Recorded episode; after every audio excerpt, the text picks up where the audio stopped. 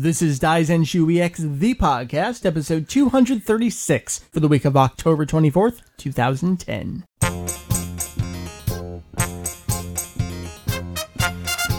Hey, hello there. Welcome to Daizenshuu X, the podcast. an extension of the all-encompassing Dragon Ball fan site. Daizenshuu X. Thank you, ma'am. We cover anything and everything Dragon Ball in hopes of enlightening and a little bit of entertaining. Back on a weekly schedule. Good to have you, Meri. Oh, yeah. Good to be here. Hopefully, Good we can stuff. keep up with the schedule. this is what it's supposed to be. Yes. Uh, that that crazy summer. But it was Oh, a good feels summer. like so long ago. How you doing, uh, I, Miss Meri? Other than, Other than dying talking up along, I'm all right. And you?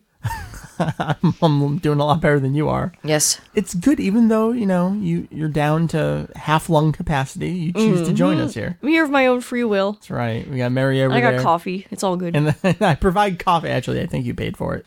oh my gosh, you're right. I did. All right, so we got Meri and her coffee and one long, and we got me, Mike, Vegetto EX over here. Though it's not going to be just us this episode. We have a plethora, a cornucopia of anime fans joining us, specifically Dragon Ball fans. Special course, guest stars. Talking about all sorts of stuff with us. I do want to mention one certain man in particular, and that man's name is Julian. He and his family are finally all moved into their next new place. I think Seems that- like they just moved, too. I know, but that was the temporary thing with the baby. They're all settled in now. Uh, I finally got an email back from him. His he said SoftBank's estimate on when his internet will be installed is uh, November first. It takes them forever And this is install. Japan. I thought they were up on the technology. We had our internet Desu. like day one. we moved in here. Anyway. I know. I know. All right, so expect Julian in the future. Uh, he said he's going to try and record something, email it from work, so we can at least hear from him at some point before November. But uh, until then, it's going to be you and I. We'll, of course, bring the appropriate people in here and there. And inappropriate people, where applicable. Meri, Yeah. this episode, you joined us for news. Yes, and that was it. You will join and this us this stuff. and this stuff. You're going to be here for this stuff and the news, and then not the topic. And then you'll come back and do the rest of it. For the news, joining us will be Marc from Fanboy Review, talking about Kai around the world and then Dragon Boxes here in the US. And then for our topic portion of the show, our buddy Josh Kendamu joined me to finally, an episode I've been looking forward to doing for so long, talking about the concept of ki and not just the concept, how it's used in Dragon Ball. And we also talked about fighting styles a little bit. I believe him and I talked for about 50 minutes. I think I edited that down to around 45. We probably could have talked for another hour. So much good stuff in there. I really dug the topic this week. I think you guys are going to get a hell of a kick out of it. Well, let's do some housekeeping stuff. Contest is a go-go right now. We are giving away a copy of Tenkaichi Tag Team, the new game for the PSP. Folks over at Goku's Corner, which is Namco Bandai's kind of hub for Dragon Ball video games are offering up a copy of the game. We have a contest page linked off the homepage of the site. We'll give you the details later in this episode, but suffice it to say, you can get a free copy of the game and you should enter. And I'm going to give you, you podcast listeners, you're going to get a little bit of extra information here that other readers don't get. Maybe we'll give away more than one copy. OMG. Just saying. Just putting it out there. So we got that going on. Uh, next week on the show, the plan is Corey's going to join me and we'll do some initial thoughts on the game. And I'll probably have my review shortly thereafter that weekend along with the podcast episode. I don't entirely know. Right now, I'm about two hours in. I just did the Dodoria fight in Dragon Walker mode. So I have some thoughts, but I not not quite ready to give the initial thoughts for a podcast just yet, but I'm getting there. Uh, Meri, you have no interest in playing. No. Uh, oh, sorry. That was totally unintentional yawning timing there. Like, no, I don't really have any interest. No, that was. But but you know what? You've remembered the title of this game. I did. I am you know what? super impressed. I shouldn't say that I have no interest because the fact that it's two on two fighting is at least different. So Yeah. maybe I'll play it for a little five minutes. All right. Maybe before our initial thoughts, I can hand you over that. P- it's it's, it's pretty little little, Yeah. little widescreen PSP action. I think I've held the PSP twice in my life. What have you played on it? I don't know. Okay. Nothing. All right. That's kind of the outline of what we got going on this episode. Uh, anything else you want to toss out there before that news? Not a one. I think we're good. So let's uh, have Marc join us and talk about the news. Our first of two special guests, because that's how we roll here on Daizenshuu X. We just pull people from all over the internet to talk about the appropriate things with us. Our good buddy Marc from Fanboy Review. You are kind of our, our go to fun news guy. How's that feel? Interesting. Interesting? That's all you have to say about it? Yeah. All right. I like getting your perspective because you know, I mean, I, I feel like you're very well ingrained in the domestic anime industry. And when I say domestic, I, I almost mean anything that's not Japan because I feel like you keep up on some other stuff even better than I do sometimes. Or maybe do you fake it really well? No, I like keeping up on that stuff because I like to get it. Yes, we like to pretend that we know what we're talking about.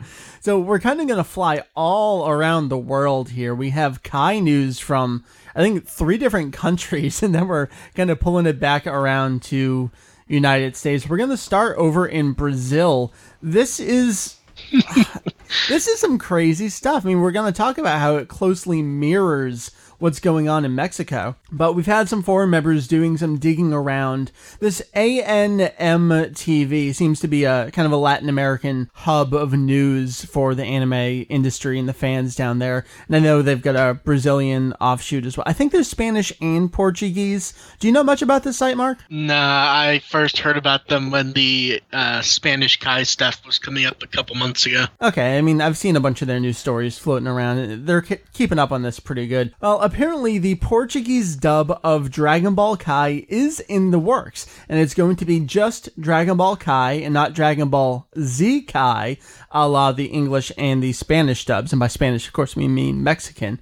Um, from what we understand from these news articles, the dub is already being worked on. It's going to air on their Cartoon Network, but like we were saying, it's going to mirror the Mexican dub with a lot of recast roles. Confirmed to be recast so far are Vegeta, Piccolo, Gohan, Yajirobe, and Frieza. But we're going to have some returning actors and actresses for Bulma, Chi-Chi, and Kuririn, as well as Goku. And this is a really fun situation. it, it seems like the, the Goku folks are taken to the social networking sites and really letting their opinions be known. Uh, apparently, he said he had a long talk with the producers and licensors. Now, Marc, before we started recording, you said, I don't know if it really went down that way. What do you think is happening, you conspiracy I- theorist? I'm, I'm going to guess the long talk was simply negotiations. you think you'd take a low? I'll take a lower paycheck. Yeah, because clearly they don't mind about the other people being recast, so. You think he really needed a paycheck right now? Could that be it? No, I. Because I don't know enough about the guy to say one way or the other. My guess is it's probably just more negotiations about how much does he want to continue doing the role. What is their actual budget like? Yeah, yeah. Meri, what are your thoughts on the kind of the, the switching up of voice actors and actresses? We had the Funimation dub where it was kind of maybe four characters that got significant recast at first. I mean, we had more as we Right. went I don't know how. I think in the case of America, I don't know how much that has to do with money. It sounds more of a, a willingness to do better casting, not so much having to do with a budget. But between Right. Japan and Brazil and Mexico, it's clearly money issues. So And whatever. I mean, it is what it is, and I don't live there, so I don't care. These other dubs, they're almost being split down the middle with returning versus non-returning. Whereas Japan and in the US, we've had the majority of our casts stick around. Do you feel anything for the fans, Meri? No, I feel nothing. You feel nothing? No, I mean it's shitty because you probably get used to hearing a certain voice, but at least they got their Goku, and at least you got the main character down. So That is a big I one. guess it takes some getting used to, but at the same time, I'm like, come on, you pissy, whiny ass anime fans, just get over it. It's a shitty economy everywhere. Yeah. At least you're getting a show, so I could see both sides to it. Yeah. Well, let's go back over to Mexico, though. Uh, it was, we've had some more news coming out of there with their dub of Dragon Ball Kai. They've released the, I, I guess you would call it the official versions of Dragon Soul and Yeah Break Care Break. The dub's not airing yet, but we have their official performances. It's just a video with the two back to back with these new Mexican versions of the songs. And because of the kind of forum that we have, people are doing the translations of the lyrics in the songs because they're just awesome like that. Marc, isn't this crazy? the lyrics appear Um. to be a translation of Funimation's English lyrics to the song, which of course has some changes to fit with. They change some lyrics here and there, whether it's to fit the verses or just to do their own thing. But rather than dubbing the actual lyrics to the song, this is just adding more fuel to the fire of they're just just getting English scripts and materials from Funimation. Yeah, but that that's not what I find hilarious about the songs, to be honest. All right, what, what do you think is so funny about them? Is um, in general, if you listen to Spanish dub stuff, the songs are done really well. Yeah, yeah, yeah. I thought these were pretty decent. Did you not? It, I only listened to like the first 30 seconds of Dragon Soul. It really sounds terrible to me. It makes me. It, it- Aw. I, I see that and I see the comparison positively to the English dub songs, and I just start laughing because I, I don't these don't sound good at all to me. All right, I maybe I'll give you that on Dragon Soul, but compared to what the English dub has for Yeah Break Care Break, I think the Mexican version is a huge step up. I may actually like it better than the Japanese version. See, I, I'm sort of odd in that, in that I actually liked the English Yeah Break Care Break. I understand why people don't. For some reason, I just find it amusing. All right, you know, to each their own. Do other countries and distributors do they do this often where they kind of put out the the songs ahead of time? I don't really dive um, much in, so I don't know if this is a common practice I for them. I think it's happened a few times with a few countries' versions of Digimon, but I can't think of any examples of this happening where recent enough where I can be sure that it did. Gotcha, gotcha. I mean, the dub itself has not been fully produced yet. It's not airing yet. We just have these songs. But you just go back to those initial quotes from, was it Dion, um, who was the producer of the New Mexican dub, about getting some materials from Funimation, but they're not actually you know, holding anything over their head on how to produce it. It's gonna be crazy to watch the the Mexican and the Portuguese dubs of Dragon Ball Kai and see maybe if they're handled differently and if that has anything to do with Toei. I don't know. We'll just we'll keep an eye on it as we move forward. Speaking of songs, did we ever find out what happened with that one crazy Mexican guy who claimed he had the license to do the songs? Angelo, no, he's just been called out as a pirate, and that's basically it. Okay. He did release a full CD. I've seen it floating around out there, but I I don't know what else to say about it other than people who actually own the license to the stuff say, "No, he's got nothing to do with anything." What was it? Was he just riding off of his grandmother's name? She was like a, a soap actress or something. I don't know what the deal was with him. I just remember thinking about that when these came out, wondering, you know, whatever happened with that guy who Never just happened. randomly claimed he had the license? Right, right. Fun guy. You should do that, Marc. You just claim you have the license, start putting out songs. Meri, I can't sing. take us back over to the U.S. because I know you don't totally care about the Brazil and Mexican stuff, but this affects you. Does it? Well, we already own one. No, I would venture to say this does not affect me at all. Well, but it affects people who haven't purchased this before. Exactly, so exactly. if you haven't yet bought the Kai sets on Blu-ray, well, here's a nice two-in-one for you. It, it's not like a repackaging or anything. It's just two listings on Amazon smushed together for, I guess, the two Saiyan arcs slapped together. So check it out if you don't have them already. Um, it's probably more cost-effective to buy it like this instead of separately. So Yeah, yeah. that's pretty neat. It's about uh I don't know, 71 I think I saw. We yeah, had up that page. Seventy nine ninety eight, but Amazon's offering it for about seventy one bucks, and with that price, you're still saving a couple bucks over buying them individually. Marc, I don't think this is a Funimation thing. Is this just an Amazon thing? I haven't seen it anywhere else. I. Hmm. You know, I got a solicitation thing from them in a few days ago. I actually should check that at some point to see if this is listed. Yeah, I know the Januaries are out, but the thing is, this is available right now, so that kind of made me wonder. Well, is It's, this po- just it's possible it's a holiday bundle. I'm trying to pull this thing up to check. I think I, I actually don't entirely know what to think because those Walmart bundles were one thing and offered nowhere else. You didn't see listings for them, so this is just a way to save a couple bucks. I just thought it was weird that Amazon was listing it. It could be Funimation just packaging them together for Amazon like they did for Walmart. It's possible we won't quite know though until something shows up. Gotcha. Well, they're out there. If you guys haven't ordered one and two, I think three is out in December, so it's a good Order way to catch them up. and tell us what this is. right. Yeah. Is the the image on Amazon is just the covers of Yeah. one and two shown together. So if you guys haven't ordered it and you're gonna buy this, let us know how it comes in. If it's they just package the two of them together, if there's a new slipcase on top of them, love to know. All right, let's take it over to what may be the big news of the week that kind of affects all of us, absolutely for sure. We've seen some, we haven't really reported on it because I haven't been able to get an official quote from Funimation on it.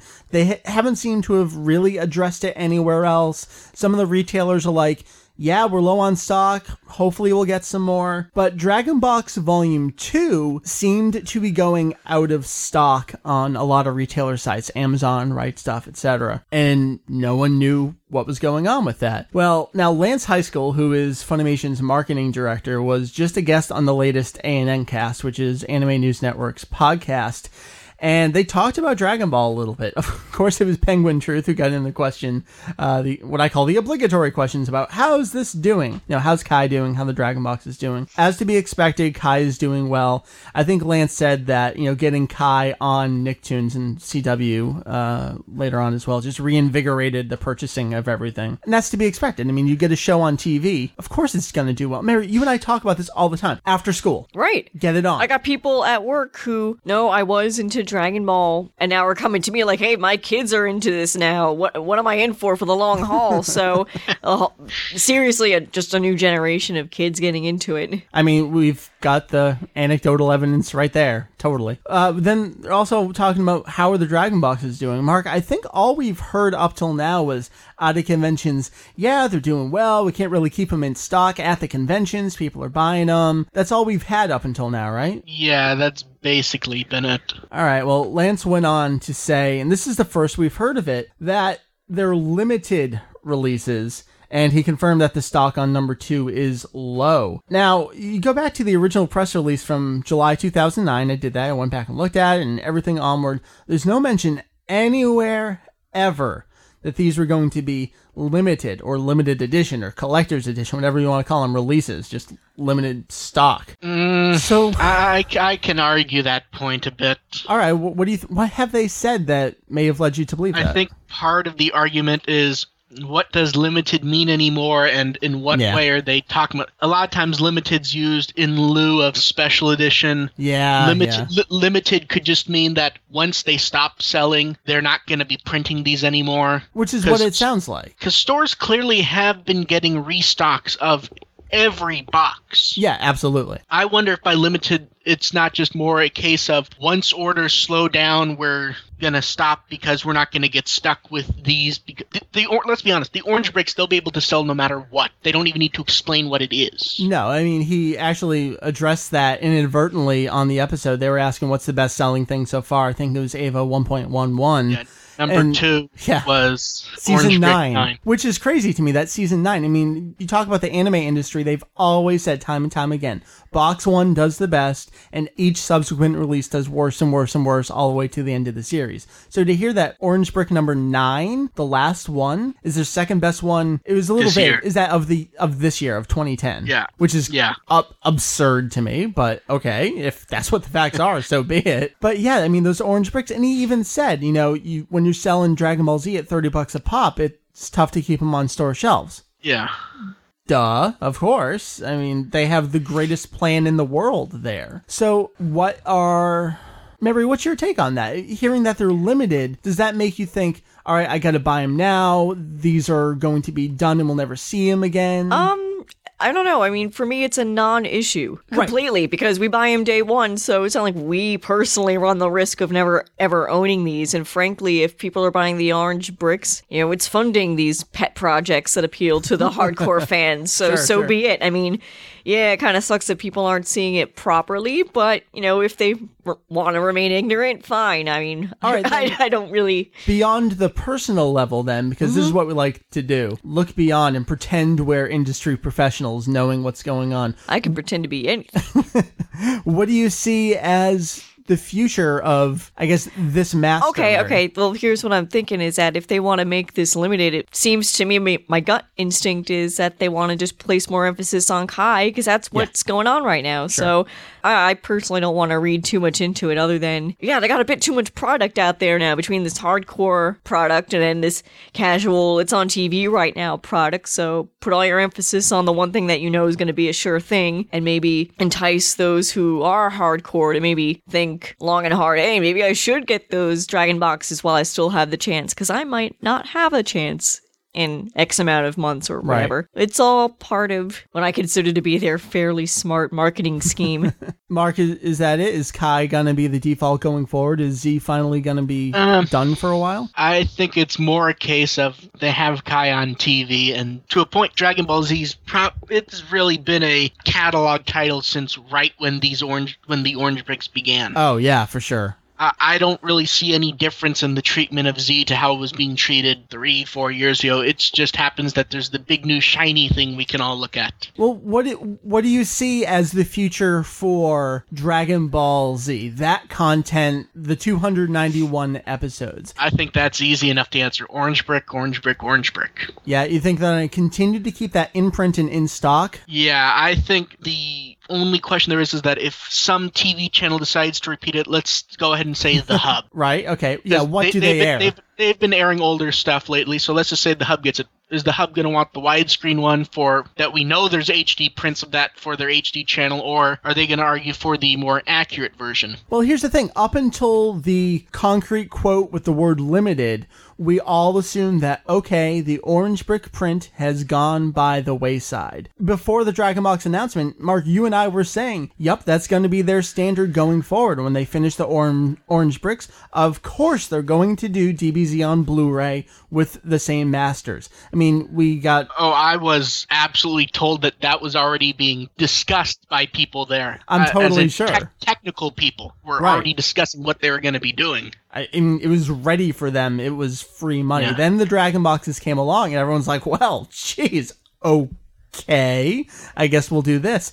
So, knowing that in Japan, the Dragon Box release, and of course the subsequent single disc releases, is the only release of the series, and we have a pretty good idea that the Master was most likely done in standard definition at 480p. At the at the period of time, I can't imagine they would have spent the money to do it higher than Right. Uh, so- let, let's say 540 even. Let's go higher. Okay. So at, at best, I can still imagine Blu-rays. I could imagine Funimation doing upscaled Blu-rays, frankly. Well, well, that's the question. If Toei isn't going beyond what they've already put out there, I mean, they're focusing on Kai right now. That's Yeah. that's their thing.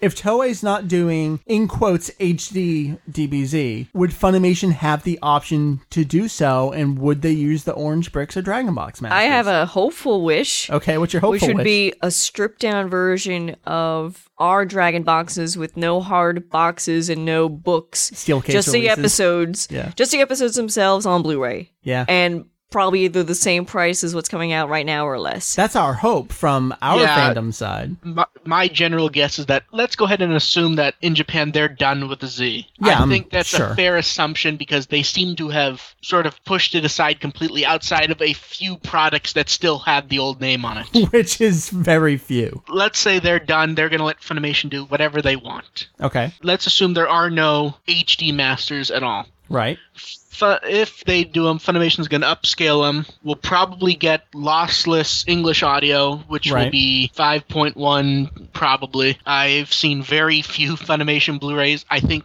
I can recall one that I've seen, which was Ouran, which didn't, Okay. and th- and that was a catalog title that they were upscaling and putting on Blu-ray. And Right. Right. as I recall, that was them prototyping new Blu-ray, new upscale filters anyway, so they may have spent more time on the video on that one. Okay. And then the question is, do they include the old broadcast dub track on it? Yeah, it's one of those odd cases where you're no longer hitting the really, really limited space and branching requirements that DVD had. It's I'm not going to say easy to do branching on Blu-ray because I don't really author Blu-rays that often. I've Right. done a few test ones. It's much easier to do that sort of thing on Blu-ray overall. Yeah. Yeah. my guess is that we'd either get native orange bricks or upscale dragon boxes and just the standard at best we'll get an extra audio track out of it which would be the you know english music i don't imagine that we'd get any of the older versions I guess that's a, a non look at the future, knowing absolutely nothing,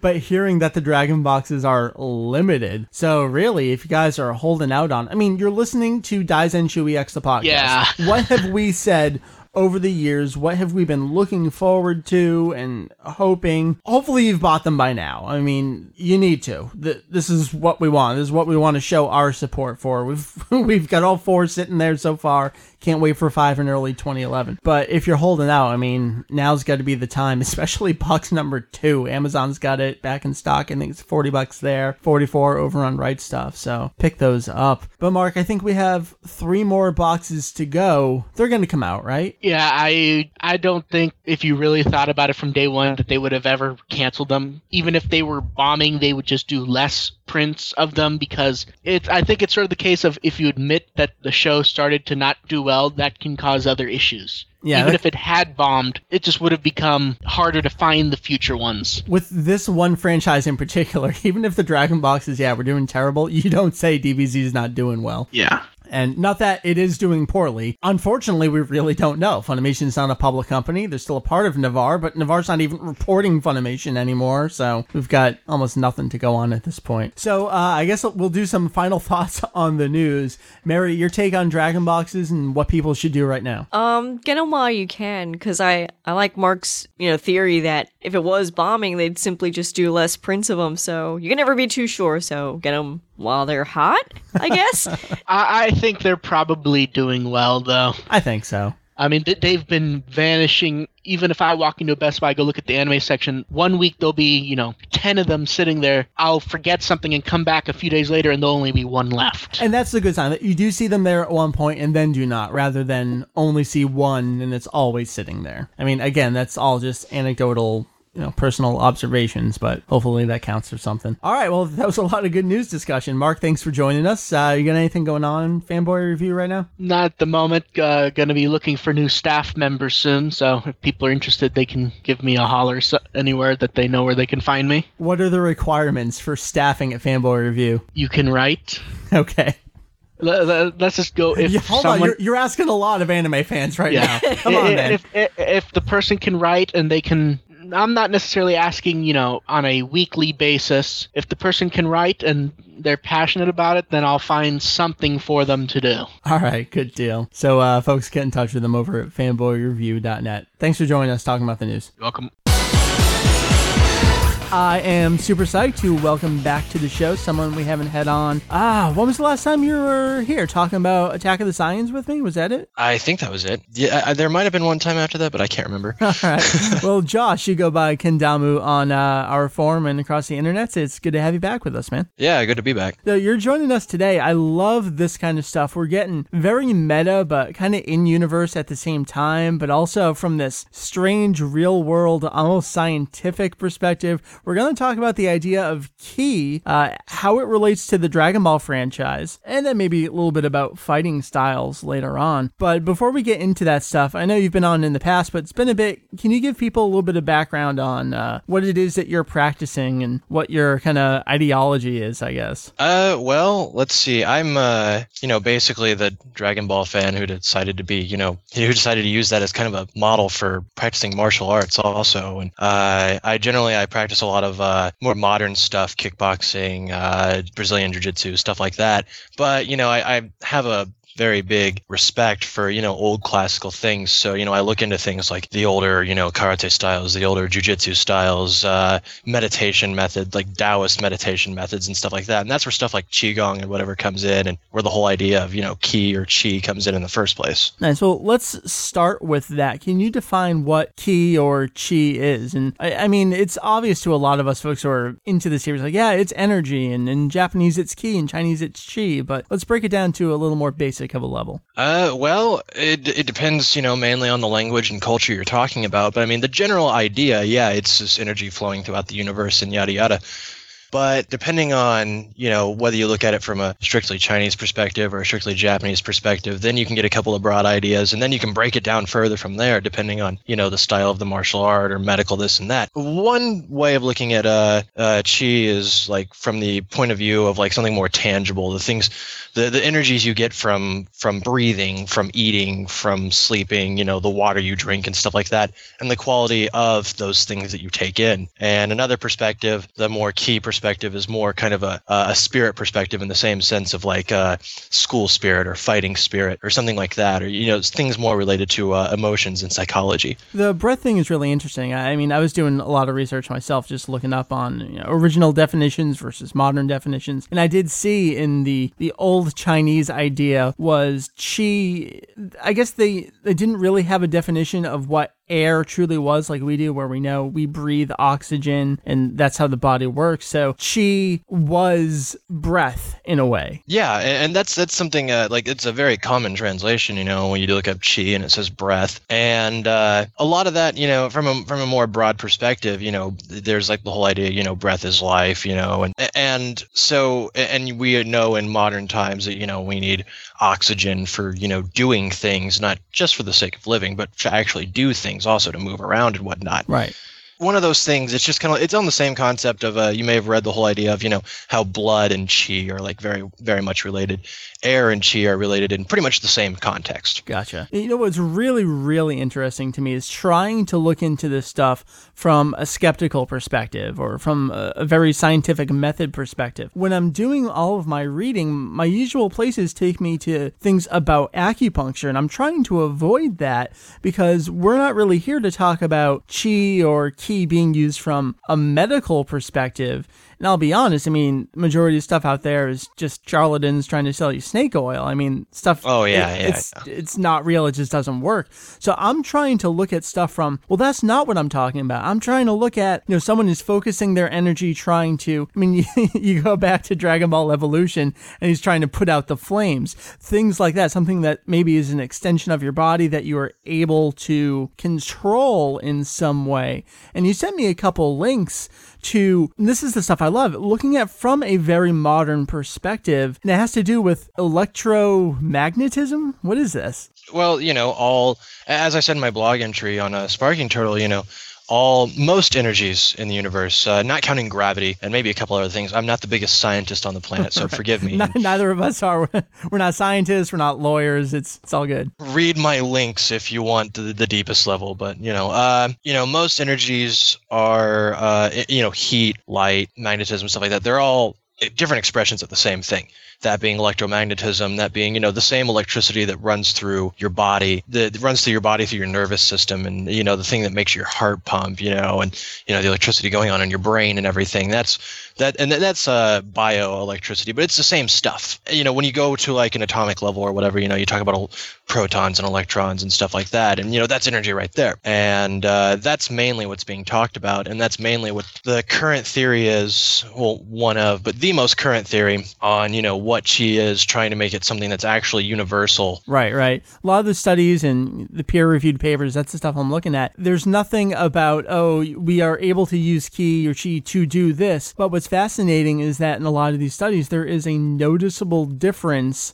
from people who claim to be the masters of the chi manipulation. Yeah, they are able to notice some kind of basic change being made or being done or being created. So, I, can you tell me a little bit more about that? Um, well, one guy I can think of as an example, uh, is there was a guy on Ripley's Believe It or Not. I can't remember his name, but you can look it up. And he was, you know, a, a healer type of guy. Uh, he or he is. He's still around, and he didn't use acupuncture in the uh, in the common sense. He used more like rubbing methods and stuff like that. He used more uh, massage methods and such. Right, and right. you know, he used like hot towels and stuff like that. And one thing he could do is he could actually take like a damp uh, towel or washcloth or whatever, something about the size of a bar towel, you know, and have it rolled up and he could actually like emit heat from his hand to the point where it was almost like boiling hot. And they have like infrared cameras showing this. You know that's that's and you know heat by electricity that's an expression of technically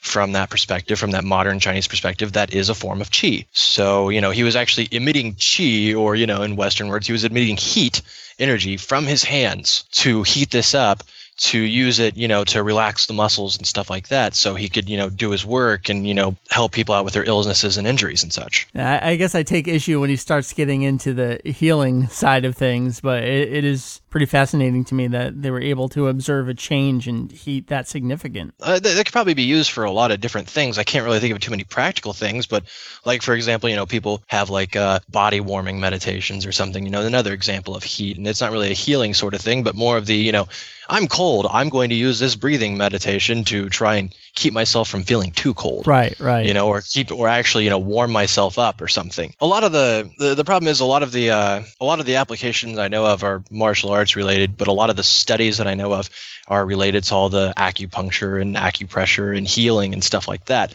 So it's kind of hard to, you know, really put the two together. It is, and that's what I'm noticing as I'm trying to do my reading across the web. The two just don't seem to mesh, which is pretty fascinating. Let's turn it over to Dragon Ball franchise a little bit. You do have an entry over on your blog, sparkingturtle.com. You call it What is Ki? Dragon Ball fans get an explanation. And I like this because, you know, we have a lot of conversations on the Daizenshuu EX forum about pretty much anything in Dragon Ball. There's been probably 12 threads about it. There's always something about ki and energy. But you pulled some quotes from Toriyama, the author of the series here.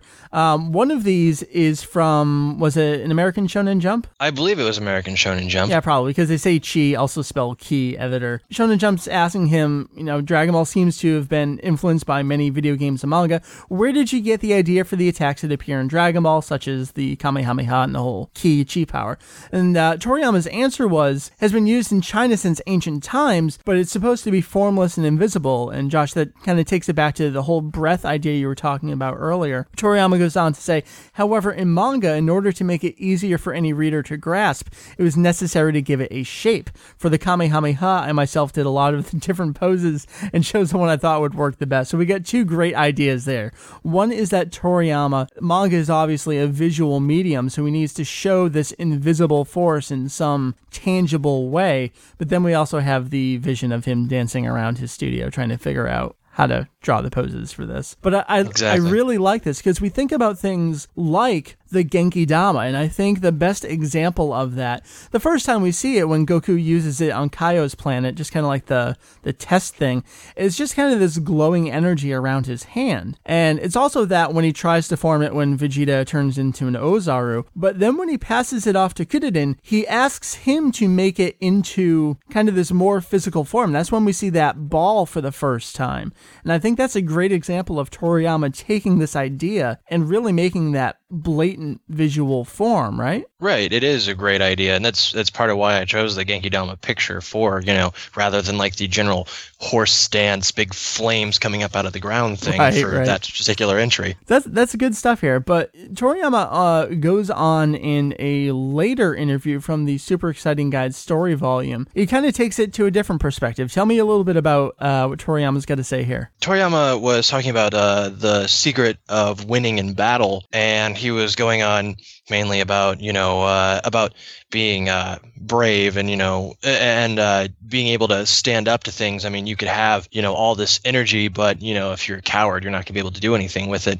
And part of the thing behind that and why I chose that was simply for the fact that you know coming from other perspectives of what ki is he was going on about you know emotions and stuff which a lot of emotions in the japanese language or you know or even just saying asking how someone is you know oh genki desu ka you know genki right there you know it has the word ki in it or you know states of being like being sick byoki Right, I hear Genki. I, I think of healthy. Are are you feeling healthy? Are you feeling well? Not just are you okay? Yeah. Right, right. It's like, are, are you are you doing well? You know, are uh, are you are you healthy? Yeah, that's a really more literal way of putting it. You know, and so you know, I wanted to put that in there simply because uh, you know to get that other perspective in there, and also you know because I'm trying to draw from what Toriyama thinks about it, so that I could make something that's about as accurate as possible for you know a guy so forgetful. Right.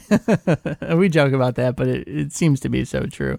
But he's talking about the different kinds of ki. Tell me more about this. Uh, well, the different kinds of ki, they're, they're really, um, in the sense that, you know, I learned about, you know, like Japanese words for emotions and stuff like that, rather than them being different types of, it's more like different states of. Oh, okay. You know, like the, like, like it's the same stuff, the same fundamental thing, but it's just acting differently. Like uh, you know how like when you have like certain emotions, you actually you know physically like if you get introspective for a minute, you know you can actually you actually feel different. You know like when when you're depressed, you know you or or sick or whatever, you kind of feel heavy.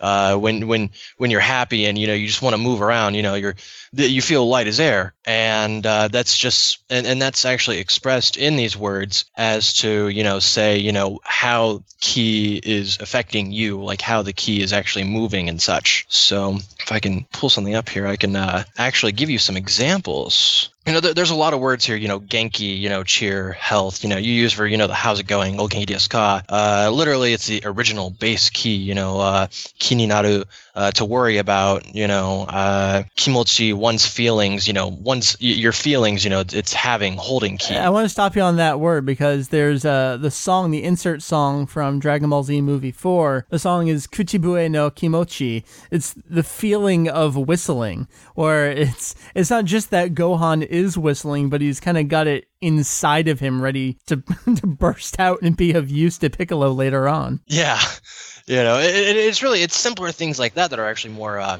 realistic uh, depictions of ki. You know, I mean, it's kind of silly, you know, the whole whistling thing, but I mean, just the general feeling you're supposed to get from it if you don't, if you you, you watch it as it is for what it is. And his feeling extends to him shaking his little butt and dancing around, so he's he's got yes, it in him. Yes, but yeah, and then there's uh, or you know, one of my favorite ones, ki. Yes, I mean, this is huge in Dragon Ball. I, I think of a, a great example. I think is when Goku's fighting. Is it Jeice and where he kind of extends his arms outward and pushes them away, and but he yells at the same time. Yeah, yeah. He he he uh, he drops down and forces his arms out towards them and yells, and they just go blowing away. You know, and, and that's uh, there. I mean, there have been some old Japanese legends of people, you know, being able to yell and like I don't know, kill small birds or knock people over or Right, whatever. right. You know, and and one of the realistic, you know, depictions of you know a ki, one of the things that it could possibly do is startle your opponent. You know, depending on the timing you use it and everything and how powerful it is. Right. And then you know you take it to that Dragon Ball level, and you've got you know Goku, you know,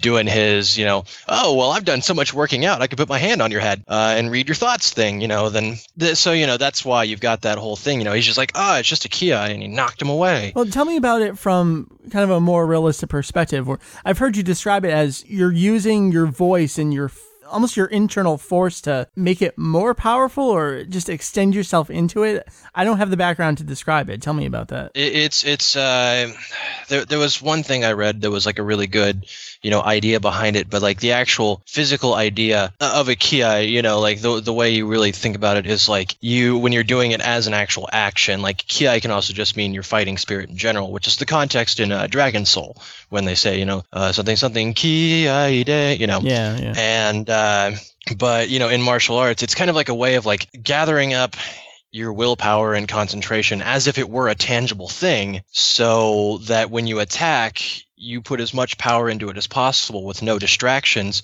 You know, and you just kind of like let it out in a burst you know in like in dragon ball you know they say oh well you know we're more powerful when we can when we can amplify our ki and use it in a burst than we would if we were to just you know go all Right, out and, right. you know and, and it's the same idea with the ki as a uh, as you know a way to help with a martial arts attack the ki shout you know it's it's the same idea almost exactly is to you know just gather it all up and let it out in one burst throughout you know through just you know a small opening that being your fist or your foot or whatever Right. I think another great example, um, I, think I'm getting the right attack, is at the 23rd Tenkaichi Budokai when uh, Cyborg Tao Pai Pai fires the Super Dodompa at Tenshinhan. And isn't that where Tenshinhan just yells and cancels out the whole damn thing? Yeah, yeah, and that's also like, uh, and that's also something that's kind of drawing from realistic depictions of ki in the Japanese sense, and uh, you know, Goku does it, you know, a couple of times also, Right. you know, against, uh, like against Nappa, you know, uh, against one of Nappa's attacks and whatnot. But yeah, that's uh, that's another realistic depiction taken to Dragon Ball levels, and like in one that like you know two people who are squaring off you know they're kind of actually like projecting energy at each other in this you know kind of weird hippie sense. And uh, no, you get that because there's a, a couple times when an episode may be coming to an end, and uh, you almost see the lightning coming out of their foreheads towards each other. yeah yeah yeah. And that's uh, that's like right there. That's kind of like a realistic i guess that's about the best word i can use realistic depiction of what of you know ki being projected at people you know who are about to fight in real life. That's kind of what it feels like so you know a ki can be used you know from that example for uh, not being overwhelmed by someone else's presence not being intimidated. Or you know also a ki can be used to protect your body from a blow. You know like someone punches at you and you ki or it's like you know sometimes you'll see these martial arts guys will like have like a grunt. They'll kind of tense up you know. And that's them you know protecting themselves from injury with ki Almost like canceling out the other person's attack. Exactly, exactly. Like you can cancel out that person's intention to intimidate you with, you know, ki as in the mindset. And I guess you could yell if you wanted to. It'd look kind of weird, but the same sense, you know, you just kind of like, you know, let out kind of like just a little harsh breath and concentrate and keep yourself from being overwhelmed and intimidated.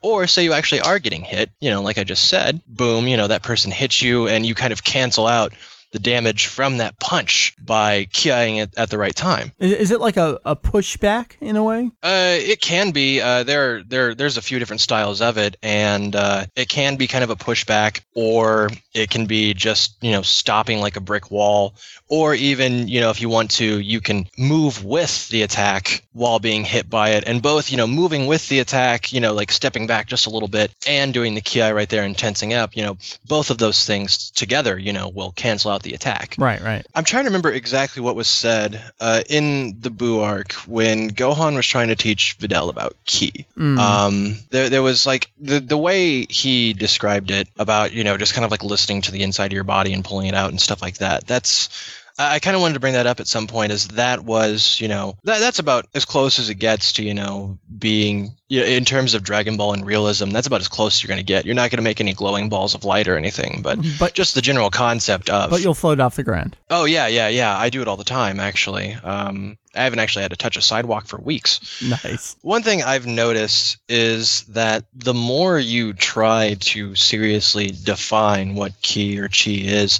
beyond something like spirit or stuff, you know, uh, the the harder it is to actually understand. Yeah, that makes sense. You know, it, it's uh, and not because you know it's just some hippie spiritual thing, you know, uh, but it, I don't know. Like, there's just so many different types and things like that, and it's used differently within different contexts and stuff, which is another part of the reason why it was such a problem for us to lead off of articles about healing and whatnot Yeah, yeah. You've got you know you got to be very specific about what you know and what everything is and sometimes ki will be referred to as like or chi will be referred to as an energy or sometimes it'll be referred to as maybe a process or a function you know instead. And uh, you know from like the from the traditional chinese medical perspective it all makes sense and it's all very deep and everything. But then you go to something you know maybe from the martial arts perspective a lot of martial arts don't really get that deeply into it. You know they have chi and you know understand what it is but it's more of a broad stroke learning model. You know it's like breathe this way stand this way move this way and your chi or energy will flow this way and you'll hit with more power and accuracy you know? And it's the same concept as in uh, it's in the same sense as like maybe a modern Western athletes and doctors. You know, athletes know what they need to eat, what they need to drink, how much rest they need, what kind of exercises they need to do, and stuff like that, in order to be able to, you know, and they have like to a degree, you know, a medical understanding of exactly what they're doing to their bodies, so that they can perform to their peak as often as possible. While, uh, you know, doctors on the other hand, you know, they know all that stuff too, but even more in depth because it's their job to do so. And, and that's kind of uh, part of the reason why it's hard to do the whole medical thing versus martial thing. Do, do you get what I'm getting at? Yeah, yeah, I, I, I definitely do. But I don't know. I'm a little conflicted. Is I get the analogy with the the athletes and then the doctors.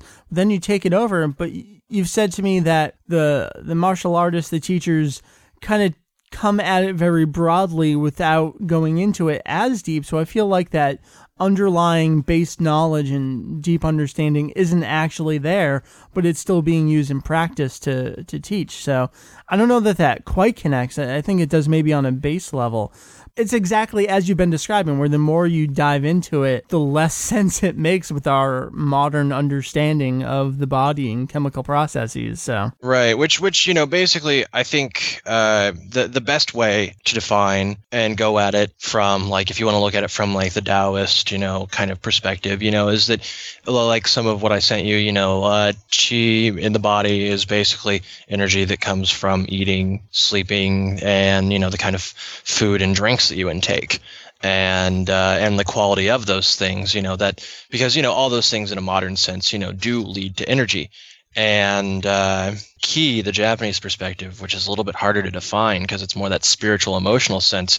I think uh, i sent you a couple links about uh, the guy who uh, does the show uh, the dog whisper yeah, yeah, and like how and how a lot of times in his shows he'll be telling people you know to project calm assertive energy you know or something like that. And but eh, and pretty much everybody tells that to you know they're, they're not like oh so you mean like energy like you know this and that? You know that you mean like you know electricity or you know whatever? They ask him you know some weird spiritual question. It's like every, they just know what he means you know he's not literally talking about an energy but you know they know what he means and that's kind of how ki is you know when i talk to people like in japanese or whatever you know if i say you know this kind of ki or that kind of ki talking about you know how i'm doing you know nobody goes oh you know ki like this or ki like that you know right, right. it's like it's like are you, are you talking about you know the weather or are you talking about your own personal feelings here Well, well, it's also built into the language, whereas it's not for us. Right, right, and that's why I kind of wanted to bring that up. That whole uh, the the whole uh, dog whisperer thing and how he talks about energy, and that's I think that's pretty well the best way. Uh, the the best way isn't really a definition, but a context of how someone else uses the term energy when talking about emotions,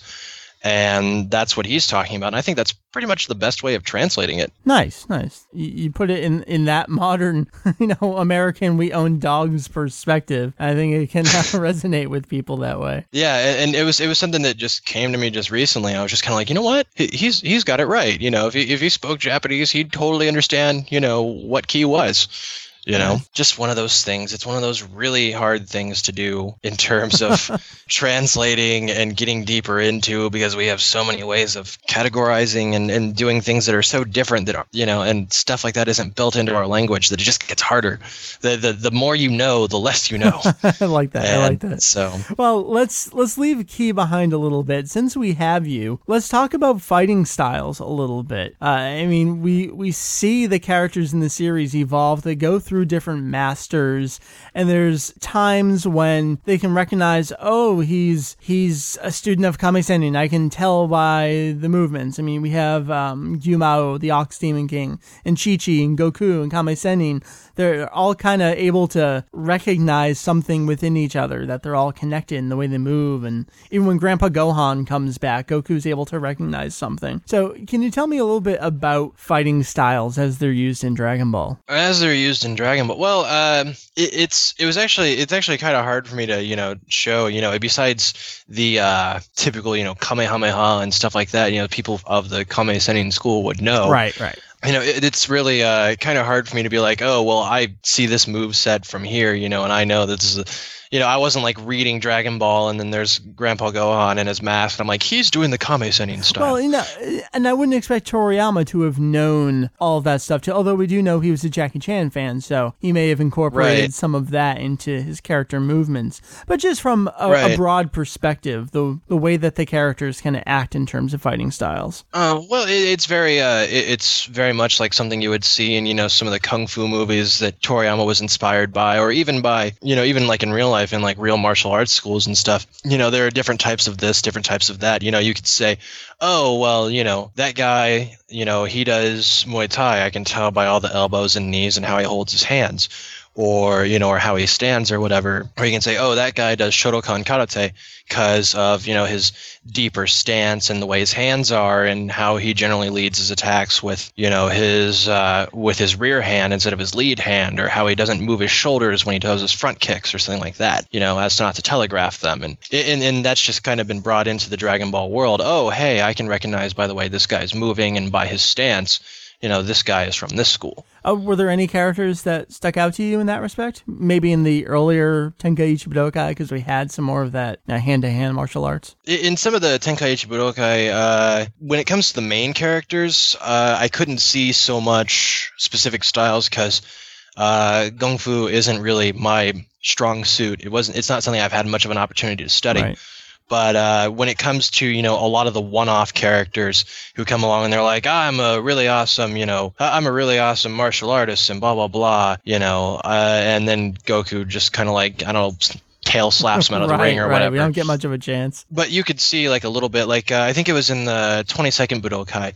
There was uh, a guy. He had uh, really big hair, and he had hand, hand wraps and like kickboxing trunks on and stuff like that. And Goku knocked him out pretty quickly. Uh, it was like I want to say it's like. Uh, do you know who I'm talking about? King Chappa? I believe so. Yeah, yeah. Um, and, and like him, for example, you know, I could see right there. You know, oh yeah, you know, this guy. He looks kind of like a kind of a kickboxing type just by the way he's dressed his you know and his uh and you know his hand wraps and then you know from the movements you know like you can't really see it all that well in manga i mean that's right, right. but it's uh but you know he's throwing his you know regular straight up jabs and crosses and everything and you know he looked like a kickboxing kind of guy And uh, I think some of the most obvious ones would be someone like Doskoi, if the name doesn't give it away, from uh, Dragon Ball Z movie Nine. He's the sumo guy. I mean, that's such Right. an iconic one that it's it kind of gives it away. Yeah, or like an example, like for example, like uh, when you when you watch like uh, the animated version, when you watch the anime, and you see, you know, they're talking about, you know, everyone's training for the Tenkaichi Budokai, Yes. and you see all these random one-off guys that you'll never actually see beyond background characters in the prelims. You know, you see them in their uniforms doing their specific stuff. You know, you see the big burly looking Mas Oyama karate guy punching a tree, you know, in his dogi Right, right. you know, and you could you could tell what he is, you know, or you see, you know, or whatnot, you know, you see all these guys in their various uniforms and the way they move, you know, that's fairly realistic right there, and you can say, oh, well, that guy's this and that guy's that, but you know, at least to a broad degree. So, uh, but yeah, like uh, mainly though, when it comes to uh, main characters doing that sort of thing, Tenshin Han being all like, oh, well.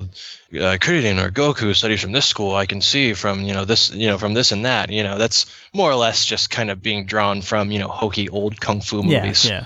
Just, I, I guess, branching off the idea of martial arts, you have training. We have quite a few training montages over the course of the series. You were mentioning some of the Tenkaichi Budokai background characters. Tell me a little bit about maybe someone like Gohan from the Saiyan arc when he's got almost two stages of training. He's got the survival. Piccolo just leaves him out there and see if he lives. But then they got training together. There's a lot of sparring going on. Tell me about those two different types. Just the making it on your own and trying to, you know, one up yourself and then the hardcore sparring. It, sort of reminds me of uh, when I would go into harder training. Uh, there would be your conditioning phase and your uh, technique phase, which was done in the exact opposite order. Oh, really? of Gohan's survival and sparring phases. Uh, because like you, I would start off, you know, by whoever was teaching me at the time, I would start off, you know, working really hard. Like I would still do conditioning, but I'd be working really hard on getting my technique just right. The focus would be on the technique. Yeah, getting getting the technique just right, and you know maybe there's some sparring in there or whatever. But at that point, you're just trying to make sure that you have your form down just right, while you have the undivided attention of you know your instructor and everything, making sure that you know whatever competition you're getting ready to go into, you've got perfect form and strategy, and you do that for about the first half, and then the second half you kind of switch gears and you work less on actually working your technique with your instructor because by that point you can do that at home by yourself, and you've got all this other time spent on just really hardcore conditioning to make sure you're in the physical shape to compete. Wow, I, I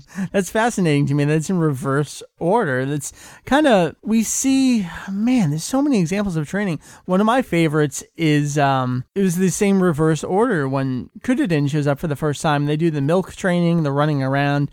They're doing their conditioning first, and it's after that that Kame Sennin decides to actually train them in techniques and styles. And we see even less of that. Unfortunately, we see just the conditioning part. Yeah, I think, uh, and the same thing with uh, Goku and uh, Kaio-sama, you know, uh, and, and I think the thing is, uh, maybe in like older like like in in ye olden days of you know gung fu training and all that stuff. I think you know it just seems to be uh you know like i said gung fu isn't my strong my strong suit at all. You know i can't really just get that deeply into it. But it seems like based on like history that i've read and you know just the general stereotype from different you know manga and movies and stuff like that that maybe conditioning was first back then just to see you know how strong your resolve was and to get you strong enough for their training rather than the other way around and maybe just some of the more modern styles do it the other way around. So you know, I'm thinking, uh, I'm thinking, you know, them doing opposite in Dragon Ball is just more of a homage to you know the older way of doing it. Gotcha, that makes sense. Man, where else do you want to go from here? We covered so much cool stuff. We don't ever get a chance to dig in like this with someone who really knows what they're talking about. I enjoy it so much. Well, one one thing I did kind of want to bring up if I got the chance Yeah, to, yeah. And, and since we're on martial arts, is uh, the style change of how they fight over time. How when you start way back at the beginning and through a lot of the earlier stuff, you see a lot of uh, It's technique You see a lot of very technique kung fu kind of stuff, and then as you go on, things just get more and more streamlined and turn into you know stuff that looks not like it really stands out as any particular style or anything, except for when their you know in stance is ready to fight, which most of the time that just looks like Toriyama once again being like, I wonder what would look the coolest.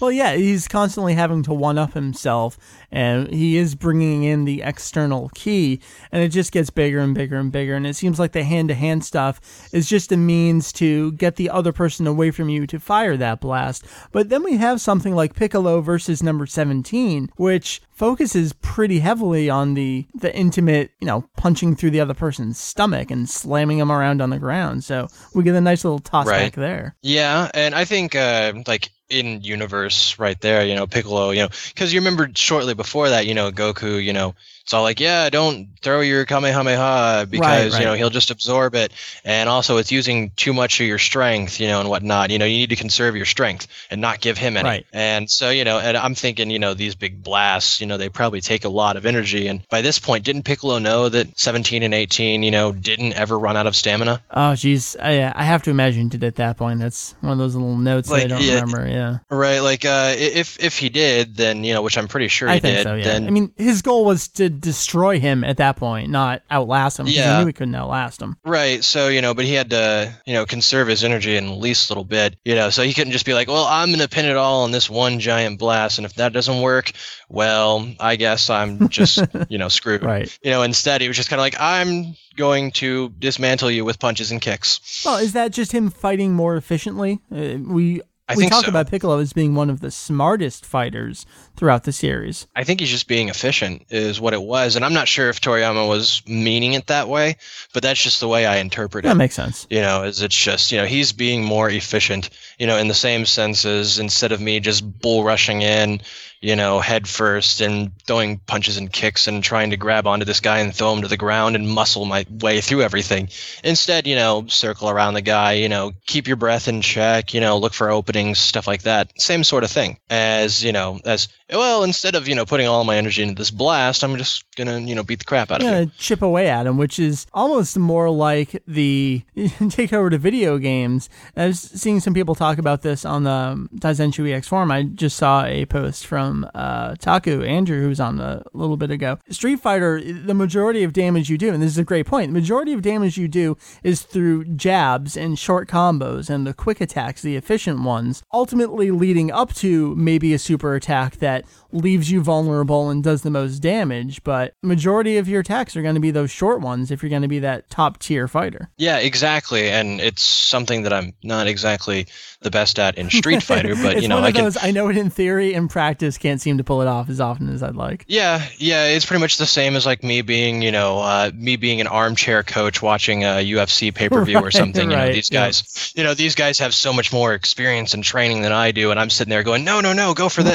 Right, right. You know, from that third person perspective, you know, from five states away, you know, watching it on TV, you know, I can say, you know, this, this, this, you know, it is the same thing with me in Street Fighter, you know, but yeah, it, that's the that's the same concept right there. And uh, but yeah, like one thing I wanted to get into was you know the way the fighting changed over time, the hand to hand, not necessarily the strategy of you know biggest blast, but just the hand to hand by itself Right. it just seems to be that you know it got more efficient over time in the same sense that like there's like the old chinese gung fu and then you have like the more like it's still kind of a gung fu. It's called uh, sanda or sanshou, and it's a modern Chinese kickboxing that also involves throws and slams. And uh, you know there are places where you can go to and learn either this older style or this newer style and stuff. There's there's been TV shows, maybe uh, I think it was maybe Fight Quest or whatever, Fight Quest or Human Weapon, one of the two, where they actually did that, where one guy learned the older stuff and one guy learned the newer stuff. But it was all it, they were both under the broad term of you know gung fu. And I was thinking, you know, like again, you know, Toriyama, he was probably streamlining things so it looks like they're faster than before. You know, on constantly having to one up himself, but you know, in, in, a sense, you know, I could interpret that as, you know, the fighting styles, you know, they go from the more round, flowery looking stuff to more efficient, straight, you know, like they just learn better techniques to more efficiently use their energy uh, over time, better fighting techniques to do so, more uh, modern styles of fighting, which, you know, not to you know rag on the old fighting styles but you know there's a reason why in some of these competitions why some of the newer stuff wins more often than not. And i think that's the same sort of concept is that they just kind of got more efficient at throwing those punches and kicks over time. And that's why you know you don't see some of the flowery stuff in the second half of the story in dragon ball z. Right. You think to some of those earlier tournaments maybe goku versus Kuririn at maybe the 22nd where someone would punch the other would kind of stop it with their hand block it and they would pause there for a second as he's gripping that fist, and then he launches another attack, and they kind of do almost this. It feels like a dance when they're trading hits back and forth. Then you jump ahead to something like Yamcha versus the Saibai-Man, and they're just flying those punches all over the place with the swipes and the punches, and you see so little of it. And then you get that nice. It's gorgeous in the TV version where Yamcha does the the foot sweep, but it seems like I was saying earlier, those punches, those aren't the focus. They're just a means to an end. Right. You know, and that's probably you know, in that in that time that they're you know flying back and forth. One, not only you know they're faster and they're trying to show that, but two, maybe they're blocking and countering at the same right, time, right. and they're just countering each other's counters until someone gets it rather than you know like what you were speaking about Goku versus Kuririn in uh, the 22nd Budokai, you know, where they're kind of dancing back and forth like an old kung fu movie or something. it reminds me of playing Legends on PS1, where you just do that disappear behind the other person like 16 times in a row until someone's out of ki. Yeah, yeah, you just like you just keep going above each other or around each other or whatever. Yeah, it's it's pretty much yeah, it's kind of like that. All right, you know what? We've been talking for a while, and I could probably pick your mind for another 45 minutes, but let's wrap it up here. Is there any last thoughts you want to toss out on the subject of either ki or fighting styles? Fighting styles, uh, not particularly. Uh, I think that's pretty much just about everything. Ki, uh, all I can say is if you really decide to get into it and really look it up and really get into the modern context, uh, good luck. yeah. I was uh, feeling very overwhelmed. Let me tell you, it, it, it's kind of a it, it dependent. You just kind of got to choose your context and go and keep it simple unless you're gonna get into like acupuncture or something. Right. So you know, uh, but yeah, that's about it. I think unless you've got questions, I've got nothing. All right. Well, Josh, why don't you tell people about uh, your blog? Anything else you want to plug online? Oh, uh, I got uh, my blog, sparkingturtle.com. Uh, whenever I have something, whenever what I want to say is more than 140 characters, it's gonna go there. To then, it's probably gonna be two or three pages long um, and hopefully full of pretty Dragon Box pictures to help you. Very nice. Uh, which there's also the Sparking Turtle shop on there. Uh, so if you want to buy Dragon Ball stuff from Amazon, please go through my website first. Uh, and uh, you can also find me on Twitter, twitter.com slash Kendamu, youtube.com slash Kendamu. You can find me on uh, the Daizenshuu EX forums as Kendamu. I'm basically Kendamu everywhere. I'm talking on Skype right now as Kendamu. I like it. We keep things simple so we know where to find each other. So yeah, that's that's all I've got. All right, Josh, thanks so much for joining me and talking about all this shit with me. Yeah, yeah. Um, I'm glad we finally got around to doing this. Me too. Me too. We've been talking about it for a while, been promising it for a while, so I'm hoping we delivered to people. So uh, I'm sure you'll be checking out the podcast response thread on Daizenshuu EX, but oh, people want to toss in comments there. Uh, we'll take them there. If anyone sends an email, I'm happy to forward them along. So uh, I look forward to additional conversation. All right, sounds good. October's just about over, so we'll give you that last one in October, and we'll do the first couple things in November. First thing over in Germany, they've got Dragon Ball Z DVD Box 6 from Kaze. There's, uh, as we've been saying, 10 boxes in the series, so they're more than halfway done. This is the one that's based on the French video transfer, so it's not all Dragon Boxy updated. TV episodes 165 through 199, so it goes through the end of the Cell game and the Ano Yoichi Budokai. It is six discs, 4x3. Last time I checked, it was $57.99 on Amazon Germany. And then cruising into the beginning of November, Meri, we're getting this first. Crazy. Yeah, on Tuesday we're getting uh, Dragon Ball Raging Blast 2, which is the current generation update of the Sparking series from Spike, published by Namco Bandai on the American PS3 and 360. MSRP is about 60 bucks, and you're gonna find that's the same price on Amazon for both console versions, each with a $10 gaming credit. Yeah, if you pre-order over there, they did this for the new PSP game. I mean, you don't get the credit anymore once it's released, but if you haven't ordered it yet and you're planning on ordering it online, you get 10 bucks on Amazon, so that's pretty decent. And they're doing release date delivery now too. I think maybe it's an extra buck or something. So if you don't ever want to leave your house, I think Amazon's got you covered these Woo! days. I love that. Um, the next day down in Australia, they're getting part two of Kai uh, on Blu-ray and DVD. It's the Funimation version. Madman is distributing it. Part two is episodes 14 through 26. DVD is $59.95 in Australian, and the Blu-ray is $64.95. Also in the Australian monies. And then the next day, going all the way over to Japan, Meri, I guess we'll close it off here. Sure, we got Dragon Ball Kai DVD single disc, uh, the Jinzo Ningen and Cell Arc Volume 2. Overall, this is going to be number 20 in the lineup. It's Kai episodes 58 through 60 in the 16 by 9 aspect ratio, 2940 yen MSRP, but you can get it on CD Japan for 2800 yen and 2175 yen on Amazon Japan. All right, and then as we hit November, we'll give you the full releases more Raging Blast, more Kai, more manga, more all that jazz. So let's go do an email. We were talking earlier about various dubbings of Kai. We got an email here about the Mexican dub of Kai. Abraham writes us and says, Hi, my name is Abraham. Before I ask, I have to say, oh, they, you don't need to do this. You're doing a great job, blah, blah, blah, blah, blah. I mean, I love reading it. You don't have to include it. The question is, I own the complete series of DBZ Orange Bricks, and now I'm collecting the Kai version. My father is also a huge fan of the anime, but he doesn't speak English.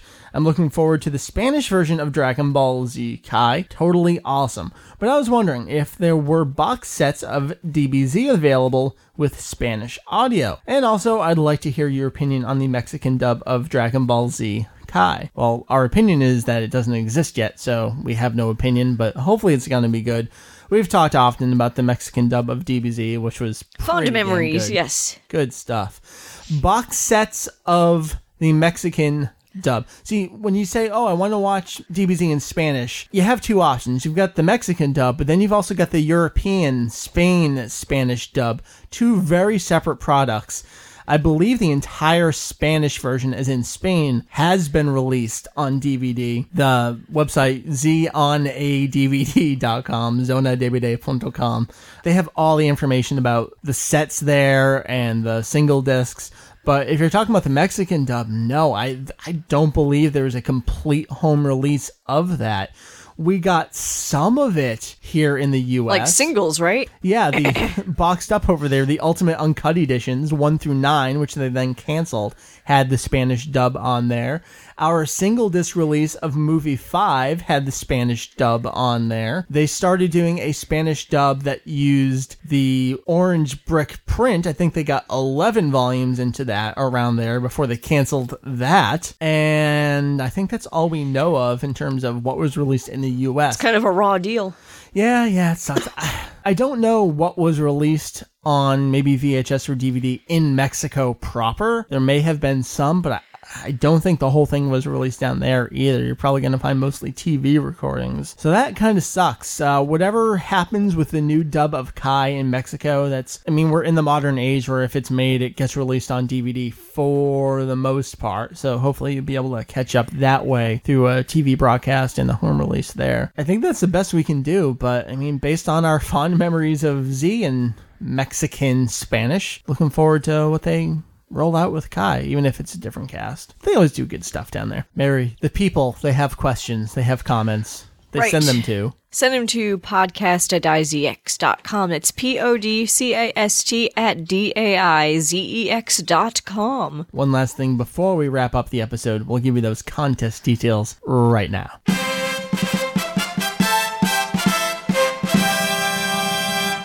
So, like I said, Goku's Corner, their official tagline is the official fan community of Dragon Ball Games by Namco Bandai Games Incorporated. Uh, they're giving us a copy of Tenkaichi Tag Team to give away. That's a new PSP game. It was released as Tag Versus in Japan. Just give them one up, straight up, give them one away. Totally a random drawing contest. All you gotta do is send an email.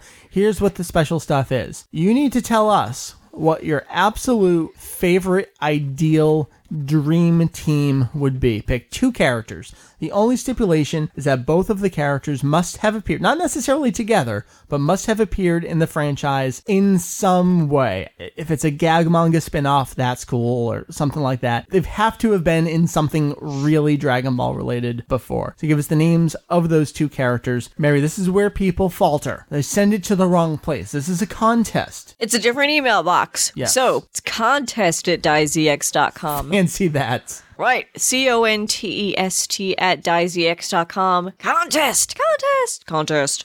entries. Uh, I want you to send them in no later than 11:59 p.m. Eastern Time, Sunday, October 31st. Hopefully, we will be able to announce the winner that next day. All it takes is me remembering to do so and picking a random number. The way we do it is the first person who enters gets assigned the number one, and then whoever the last one is at 11:59 is assigned whatever number they are. We pick a random number from between one and X and or N, whatever you want to assign as a variable, and they are the winner. We'll announce it on the homepage of the site, in the podcast, the next episode. And like you guys heard earlier, it might be more than one copy of the game. There may be more than one winner. Great chances of winning. That's it, Meri. We're done uh, with the podcast episode this week. All right. How'd you feel about it? I mean, you didn't hear the topic at all. No, I hope it's good. I'm sure it's good based on what you've said about it, but looks like it's a episode that covers all corners of the world, so please enjoy. Sure Or hope you enjoyed, I should say. It already happened. They heard it. So next week on the show, I know we were talking about oh we're this far into the month manga review. I think we're just gonna pick it up in November that that first episode there because we only got I think maybe one more week in this month, so it doesn't really make sense to do it. We'll do our initial thoughts on Tenkaichi Tag Team, and if you're not into video games, we will also cover briefly um, Kai soundtrack three and songs because we have three new vocal songs on there. Meri, you heard the trunk song. yeah, I did. We'll talk more about it I'm not going to say anything more. He's gonna fight for the future. of course he does. That's what he does. That's all he does. And now he's like, what, a time cop? I love that. It's Robo Time Cop. Trunks is Robo Time Cop. Good times with him, I'm sure. Just floating through space and time with a sword. It's a good life. It is a good life. All right, so folks, we will see you next week here on the show. That will be episode 237 of our podcast. We, oh my God, I kind of forgot that uh, mid November is when we started the show. Yeah, five year anniversary coming Yeah, up. be about five full years heading into the sixth full year of the podcast. The site's going to be turning 13 in January. Oh my. Oh my. Been around the block a little bit. All right, Meri, thanks for joining us here on the show. No problem. And of course, special thanks go out to Marc and Josh for joining us and talking about their respective stuffages. Hopefully, we'll hear something from Julian, even if it's pre recorded next week on the show, and if not, sometime in the early November. So, for Meri, for Marc, for Josh, for Julian, and for all the good folks that contribute to the show, my name is Mike, Vegetto EX, and we'll see you next time at Daizenshuu EX. I should say, yeah, www.daizex.com. You know what to do. We'll see you next week. Thanks for listening to our podcast this here week at Daizenshuu EX. We look forward to enjoying refreshing time with you again next time with this podcast that's in your ears right now. Except it'll be different because it'll be a different episode about different stuff.